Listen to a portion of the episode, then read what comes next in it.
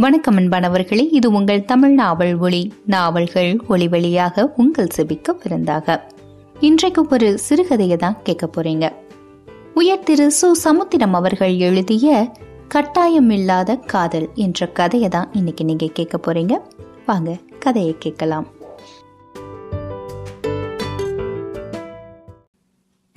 பேருந்துக்காக காத்து நிற்கும் பயணிகளை துள்ளியோட வைக்காமல் அந்த கார் நிற்பது தெரியாமல் நின்றது. வழக்கமாக பல்லவன்கள் நிற்பது போல் வழிமறித்து நிற்காமல் பின்னால் வரும் வாகனங்கள் தாராளமாக போகும் அளவிற்கு கௌரவமான இடைவெளி கொடுத்து நின்றது. பயணிக்கப் போகிறவர்கள் ஒரு சிலரின் கவனத்தையும் அந்த கார் ஈர்த்தது. புத்தம் புதிய கார். மாலை நேர மஞ்சள் வெயில் அதன் மரகத நிறத்தில் படிந்து அவனையும் அந்த காரையும் மின்ன வைத்தது. இடி வாகனங்களுக்கு பயந்தோ அல்லது அவற்றை எதிர்கொள்ளவோ கர்ணனின் கவச குண்டலம் மாதிரி முன்னால் பொருத்தப்பட்ட இருப்பு வளையம். ரதிக்கு மட்டுமே மன்மதன் தெரிவது போல் வெளியே இருப்பவர்கள் உள்ளே பார்க்க முடியாமல் கார்வாசிகளை மட்டுமே பார்க்க வைக்கும் பச்சை கண்ணாடி. டிரைவர் இருக்கையில் இருந்த ராமச்சந்திரன் இடது பக்கமாக உடம்பை சாய்வு கோடாய் நிறுத்தி அதே பக்கத்து பச்சை கண்ணாடியை கீழே இறக்கி ஒரடி தூக்களில் தூக்கலில் விட்டான். அந்த கூட்டத்தில் ஒருத்தியாக நின்ற பழனி அம்மாவை குறிவைத்தபடியே பார்த்தான். அவளோ கூட்டத்தோடு கூட்டமாய் தொலைவில் வரும் பேருந்து எண்களை அடையாளப்படுத்த காமிராக்காரர்கள் போல முன்னாலும் பின்னாலும் பக்கவாட்டிலும் நகர்ந்து கொண்டிருந்தாள். அவள் எதிர்பார்த்த பழைய பல்லவனுக்கு பதிலாக வந்தது மகாபலிபுரத்துக்காரன் என்பதால் சோர்வாக திரும்பி தற்செயலாகத்தான் அந்த காரை பார்த்தாள். ராமச்சந்திரன் எதிர்பக்க பின்கதவை திறந்தபடியே அவளை நோக்கி வா வா என்பது போல் முகத்தை கையாக்கி முன்னாலும் பின்னாலுமாக சமிச்சை செய்தான். பழனியம்மா ஒரு கணம் அக்கம் பக்கத்தை அலறியடிக்காத குறையாக பார்த்தபடியே கைகளை குதறினாள். மறுகணம் நான் வரல என்பது போல் முகத்தை பக்கவாட்டில் ஆட்டி அதற்கு முன்னால் நிறுத்திய கைகளையும் எதிர்மறையில் ஆட்டினாள். அதை கவனிக்காத ராமச்சந்திரன் வெளிப்படையாகவே உறக்க அழைப்பிட்டான். ஏறுமா பேருந்து நிலைய இளவட்டங்களில் ஒரு சிலர் அழைத்தவனை சந்தேகமாகவும் அழைக்கப்பட்டவளை சபலமாகவும் பார்த்தனர்.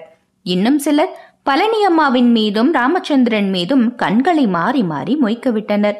ஆனாலும் பெரும்பான்மையோ எதிர்வரும் பேருந்துகளையே கவனித்தனர். எதிர்பார்த்த பேருந்து நிற்காமல் ஓடிய போது ராஸ்கர் இவன்களெல்லாம் நிக்க வச்சு சுடணும் என்று ஒரு பெரியவர் முணுமுணுத்தார்.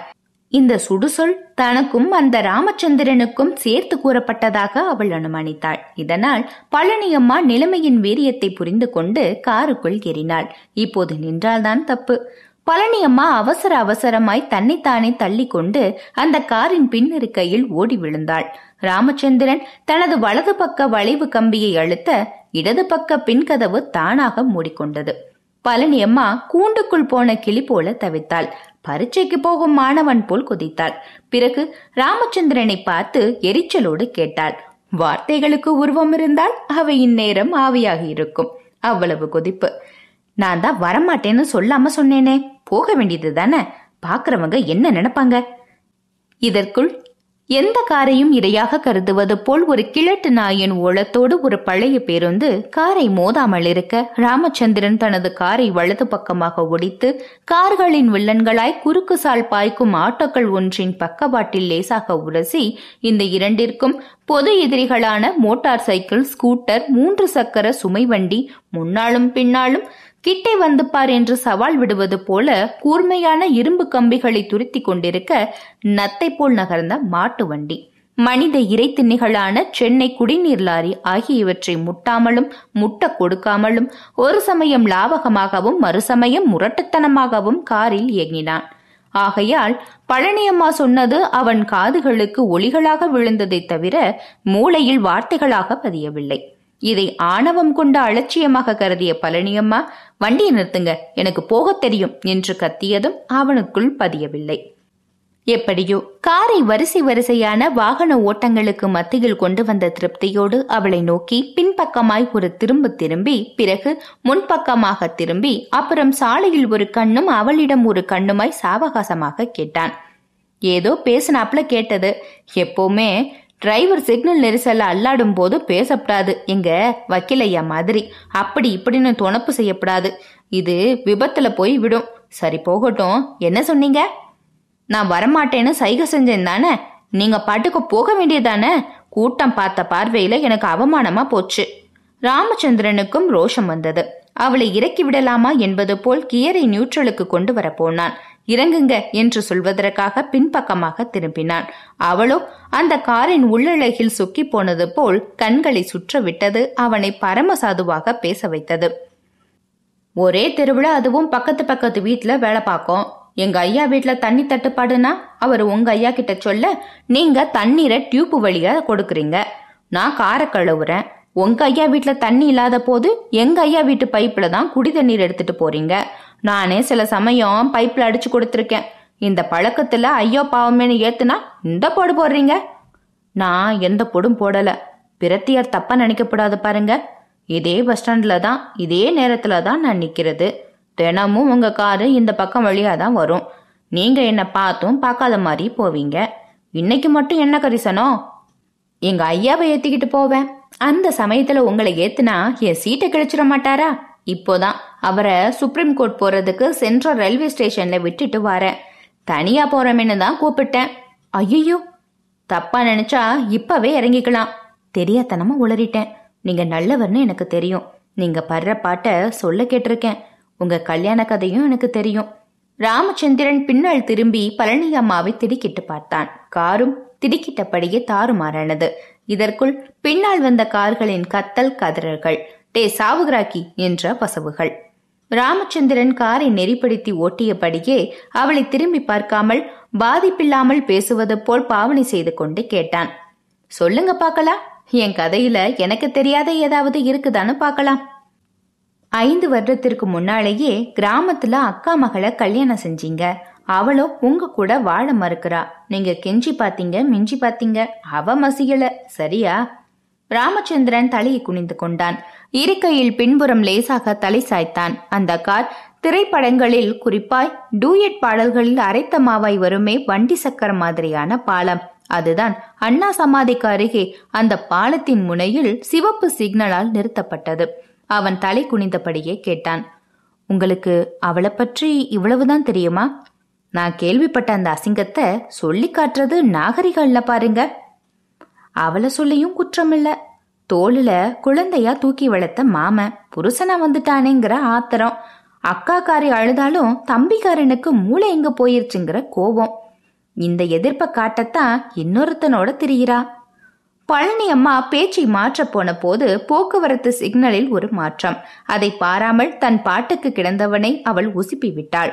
அதோ பாருங்க பச்சை விளக்கு வந்துட்டு. அந்த கார் மட்டுமே ஓசை எழுப்பி கொண்டிருந்தது. பழனி அம்மா தன்னை அறியாமலே ராமச்சந்திரனின் இருக்கை முனையில் இரு கைகளையும் மடித்து போட்டபடியே அவனுக்கு பூடகமாக ஆறுதல் சொன்னாள். விட்டு தள்ளுங்க. வீட்டுக்கு வீடு வாசப்படிதான். நாம என்னமோ நாம மட்டுமே அதிகமா கஷ்டப்படுறோமோன்னு நினைக்கோம். அதுலயும் ஒரு சுகம் தேடுறோம். ஆனால் உலகத்து மனிதர்களோட கஷ்ட நஷ்டங்களை ஒண்ணு திரட்டி அதை எல்லாத்துக்கும் சமமா பங்கிட்டு கொடுத்தா பழைய சுமையே தேவலைன்னு தோணுமா? எங்க பங்களாக்காரம்மா இப்படி சொல்லுவாங்க. வீட்டுக்கு வீடு வாசப்படின்னு சொல்றீங்களே எந்த அர்த்தத்துல? என் கதை வேற மாதிரி ஆனாலும் மனநோவுன்னு வரும்போது உங்க கதை மாதிரிதான். ஒருத்தனுக்கு கட்டி கொடுத்தாங்க. குடிகாரனாச்சேன்னு நான் அழுதேன். அரசாங்க உத்தியோகம் கழுத பையதான் ஆனாலும் சர்க்கார் கழுதைய மேய்க்கிறானேன்னு அப்பா சொன்னார். அவர் சொன்னா சொன்னதுதான். இல்லாட்டா பப்ளிக்கா அடிப்பார். எவன் கூடடி திரியிறேன்னு கேட்பார் எங்க அக்காலையும் இப்படி கேட்டவருதான். அப்பாவின் வசவும் அடியும் அவனை கட்டிக்கிறத விட பெரிய அவமானம். அதோட எனக்கு பின்னாலையும் வயசுக்கு வந்த இரண்டு தங்கச்சிங்க. கூடவே இந்த மனசு இருக்கே அதையும் சொல்லணும். நிலைமைக்கு ஏற்ப அது நம்மையும் ஏமாற்றி ஏமாந்தும் போகும். அவரை திருத்திடலாம்னு ஒரு நப்பாசை. ஆனாலும் கல்யாண மேடையில குவார்ட்டர் மறு வீட்டுக்கு போனப்ப ஆஃபு. முதல் நாள் ராத்திரியில புல்லு. இப்படித்தான். ஒவ்வொரு நாளும் அவர்கிட்ட நான் கண்டது. எந்த சுகமும் அதிகமா கிடைக்கல. அது குடிச்சா இது அதிகமா இருக்காதான் பழனி அம்மா அவசரத்தில் அப்படி சொல்லிவிட்டு நாக்கை கடித்தாள். அவனும் அதை கண்டு கொள்ளாதது போல பாவனை செய்து கொண்டே ஆறுதல் சொல்வதாக நினைத்து பேசினான். நன்மையிலும் தீமை இருக்கு. தீமையிலும் நன்மை இருக்கு. பத்து பாத்திரம் தேய்க்கிற உங்களுக்கு இப்போ சர்க்கார் வேலை கிடைக்கிறதுக்கு காரணமா இருந்திருக்காரே. நான் பத்து பாத்திரம் தேய்ச்சாலும் பத்தாவது வரை படிச்சவ. நானும் தான் பிளஸ் டூ ஏரோப்ளேன்ல போற வேலை கிடைச்சாலும் ஒரு தாலி கயிறுக்கு ஈடாகுமா? அதாவது பிரத்தியார் பார்வையில். என் பொண்டாட்டி தப்பு தப்பு. அக்கா பொண்ணு கழுத்துலயும் தான் நான் கட்டின தாலி இன்னும் கிடக்குது. மீண்டும் மௌனம். ராமச்சந்திரன் கார் ஓட்டுவதில் மட்டுமே கவனமானான். பழனி அம்மாவும் முன்னிருக்கையின் உச்சியில் போடப்பட்ட கைகளை பிடரி பக்கமாக வளைத்து போட்டு பின்னிருக்கையில் சாய்ந்தாள். அவன் மேற்கொண்டு எதுவும் கேட்டால் பேசலாம் என்ற எண்ணம். பேசவில்லையே என்ற ஆதங்கம். தானே பேசலாமா என்ற சபலம். மனதில் இருப்பதையெல்லாம் கொட்டி தீர்த்துவிட வேண்டும் என்ற ஆவேசம். அந்த கார் சாந்தோம் கடற்கரை தேவாலயத்திற்கு துவாரபாலகர் போல் தோன்றும் சிக்னல் கம்பத்தில் மஞ்சளை மறைத்த சிவப்பால் நிறுத்தப்பட்டது. ராமச்சந்திரன் சலித்தபடியே பேசினான். ஒரு இடத்துல சிவப்பு விழுந்துட்டா கடைசி வரைக்கும் சிவப்பு விளக்கு தான் இதுக்கு பேர் தான் பட்ட கல்லே படும் கெட்ட குடியே கெடுங்கிறது. அப்படியே நினைக்கிறீங்க? பட்ட மரமும் துளிர்க்குன்னு நினையுங்களேன் எப்படியோ உங்களுக்கு அரசாங்கத்துல பியூன் வேலை கிடைச்சிட்டது. இதை நினைச்சு ஆறுதல் படுங்க. ஐயையோ அந்த வேலைக்கு நான் பட்ட பாடு. வேலை கிடைச்ச சந்தோஷத்தையே விழுங்கிட்டது.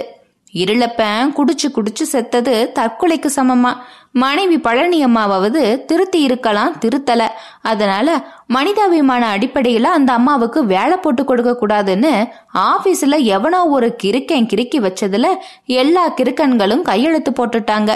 இது போதாதுன்னு நான் கம்பெனி வேலை பார்க்கறதாவும் சொந்த வீட்டுல குடியிருக்கிறதாவும் அதனால மனிதாபிமான அடிப்படையில தனக்குத்தான் அண்ணன் இருளப்பனோட வேலைய கொடுக்கணும்னு பெத்தவங்க தூண்டுதல்ல அவரோட தம்பிக்காரன் எழுதி போட்டுட்டான். எங்க அம்மாவோட கவர்மெண்ட் குவார்டர்ஸ் என்னோட சொந்த வீடாம் பத்து பாத்திரம் தேய்க்கிறது கம்பெனி வேலையா? இப்படி சொல்லி கொடுத்தது ஒரு வக்கீலு தான் ராமச்சந்திரன் தனது பிடரியில் பேசுவது போல் பேசினான். அட கடவுளே அப்புறம்? எங்க அம்மா தூண்டுதல்ல எங்க பங்களா ஐயா தலையிட்டு அவருக்கு இருக்கிற செல்வாக்குல வர வேண்டிய வேலைய வாங்கி கொடுத்தாரு. அப்படியும் மனசு நிம்மதி இல்ல. ஏன்? எனக்கு ஆபீஸ்ல வேலை வாங்கி கொடுக்க அங்கேயும் சிலர் முயற்சி செஞ்சாங்க. அந்த முயற்சிக்கு பலனா பணம் கேட்டா கூட பரவாயில்ல. ஆனா கொடுக்க கூடாததெல்லாம் கேக்குறாங்க. சில பிரம்மச்சாரி பயலுக கல்யாணம் செஞ்சுக்கலாமான்னு கேட்டானுங்க. இவனுங்கெல்லாம் செத்து போன என் புருஷனே நல்லவங்கிற அளவுக்கு குடிக்கிறவனுங்க. இந்த பழக்கம் இல்லாதவங்களையும் சிலர் எனக்காக இல்ல என் சம்பளத்துக்காக கட்டிக்கிறேன்னு சொல்றவங்க. அப்போ எத்தனை நாளைக்கு தான் இப்படி இருக்க போறீங்க? இப்போ நல்லாதான் இருக்கிற மாதிரி தெரியும். நாற்பதுக்கு மேலதான் அனாதை ஆகிட்டோமேங்கிற உணர்வு ஏற்படும். என்ன செய்யறது என்னத்தை தான் செய்ய முடியும்? கல்யாணம் செய்தால் பழைய புருஷனால கிடைச்ச வேலை போயிடும்னு யோசிக்கிறீங்களா? மனிதாபிமான அடிப்படையில் ஒரு விதவைக்கு புருஷனோட வேலை கிடைத்து அவள் மறுமணம் செய்தால் வேலையிலிருந்து அவளை நீக்கலாம்னு முன்னாள் சட்டம் சொல்லுச்சாம். ஆனா இதை எதிர்த்து பல பெண்கள் இயக்கம் போராடுறதுனால ஒரு விதவை மறுமணம் செஞ்சாலும் அவளோட வேலை பாதிக்காதுன்னு சர்க்குலர் வந்துட்டதாம். அப்போ உலகத்துல ஆண்கள்ல நல்லவனே இல்லையா? ஒருத்தனை பார்த்து கட்டிக்க வேண்டியது தானே சரி உங்க அக்கா பொண்ண என்ன செய்ய போறீங்க? நான் கழிச்சு கட்டுறதுக்கு முன்னாலேயே அவளே கழிச்சுட்டா. ஆனாலும் மனைவிங்கிற முறையில அவன் மேல கோபம் வந்தாலும் அக்கா மகங்கிற முறையில இன்னும் பாசம் இருக்கத்தான் செய்யுது. ராமச்சந்திரன் கலகலப்பாக சிரிப்பை சோகத்தோடு முடித்தான். அந்த காரும் புதியதாய் உருவாகும் அடையாறு மேம்பாலத்தின் கிழக்கே ஒற்றையடி பாதை போன்ற ஒரு வழிசாலையில் வாகன நெரிசலுக்குள் முக்கி முணங்கி ஆவின் பூங்காவை தாண்டி பெசன் நகருக்கு கிளை பிரிந்த சந்தடி இல்லாத சாலையில் ஓடுவது தெரியாமல் ஓடியது. இப்போது பழனியம்மா தன்னை அறியாமலே வார்த்தைகளை சிந்திவிட்டு பின்னர் அவற்றை அள்ள முடியாமல் அல்லாடினாள். எனக்கு மட்டும் எந்தவித கெட்ட பழக்கமோ நோய் நொடியோ இல்லாத கம்பீரமான பாசமான மொத்தத்துல உங்களை மாதிரி ஒரு நல்லவர் கிடைத்தாள் ராமச்சந்திரன் திடுக்கிட்டானோ இல்லையோ அவன் கார் திடுக்கிட்டு நின்றது. அவளை அவன் ஒரேடியாக திரும்பி பார்த்தான். அதுவரை வெறும் மனுஷியாக தெரிந்தவளை ஒரு இளம் பெண்ணாக புதிய பார்வையில் பார்த்தான். அவனுக்கு கையும் ஓடவில்லை காலும் ஓடவில்லை காரும் ஓடவில்லை. ராமச்சந்திரன் நடுரோட்டில் காரை நிறுத்தி இருப்பதை புரிந்து கொண்டு மீண்டும் அதை இயக்கி பத்து பதினைந்து கிலோமீட்டர் வேகத்தில் நடக்க விட்டான். இதை வேறு விதமாக எடுத்துக்கொண்டாலோ என்னவோ பழனியம்மா சோகமாக சமாளித்தாள். துள்ளி விழுந்த வார்த்தைகளில் சிலவற்றை எடுத்து பார்த்தாள். உங்கள மாதிரின்னு சொன்னேனே தவிர உங்களை என்ன சொல்லல? அடுத்தவன் தொட்ட பொண்ணாச்சேன்னு நீங்க நினைக்கிறது எனக்கு தெரியும். அந்த கார் அவசர அவசரமாக ஒரு ஆலமரத்தின் குடைக்கிளைகளுக்கிடையே ஓரங்கட்டி நின்றது. அவன் அழுத்த திருத்தமாக சொன்னான் என்ன வார்த்தை பேசிட்டீங்க? நீங்க கிடைத்தா நான் கொடுத்து வச்சவன். ரொம்ப ரொம்ப சந்தோஷம். அப்ப உங்க அக்கா மகள் கிட்ட நீங்க ரெண்டாவது கல்யாணம் செஞ்சுக்க சம்மதம்னு கடிதாசி வாங்கிட்டு வந்துடுங்க அப்படி வாங்கினாலும் அது சட்டப்படி செல்லாது. என்ன சொல்றீங்க? நான் பெரிய வக்கீலோட டிரைவருங்கிறத மறந்துட்டீங்க.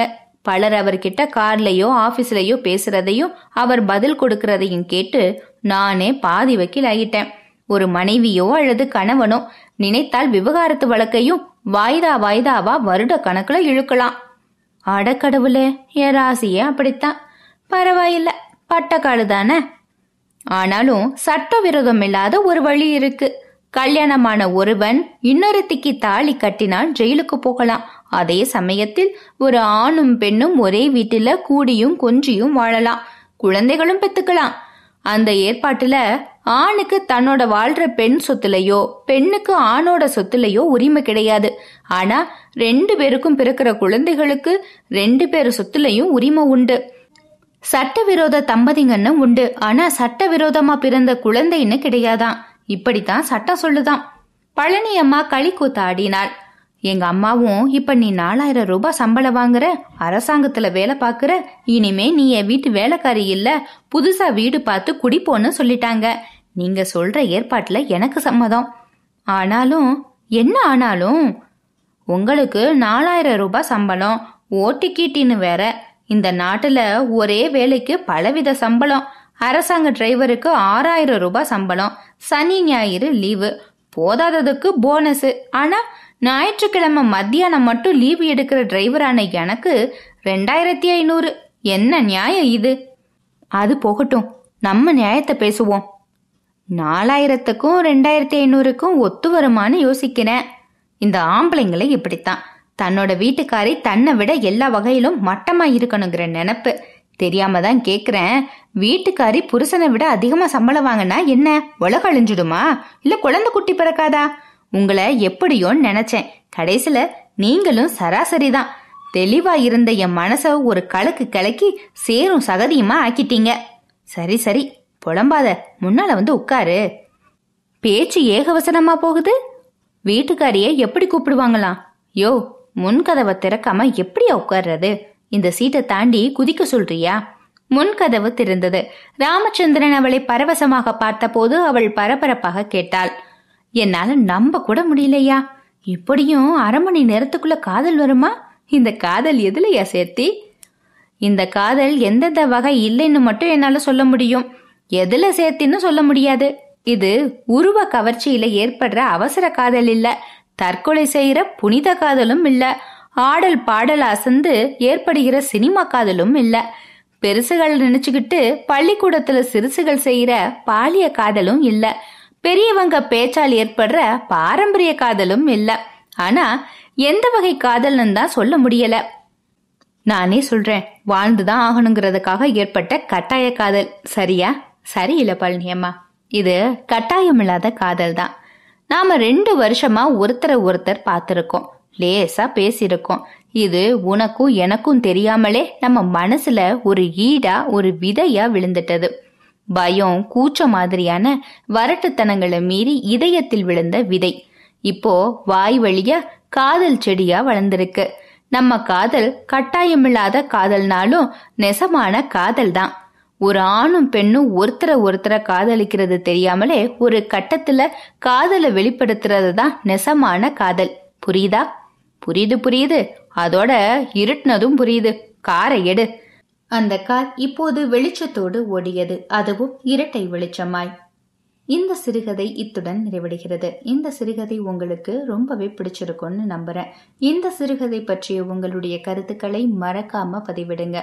உங்களுடைய கருத்துக்கள் தான் என்னுடைய இந்த முயற்சிக்கு உற்சாகத்தையும் பலத்தையும் சேர்க்கும்.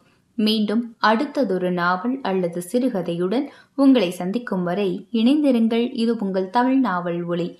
நாவல்கள் ஒளி வழியாக உங்கள் செவிக்கு பிறந்தாக நன்றி வணக்கம்.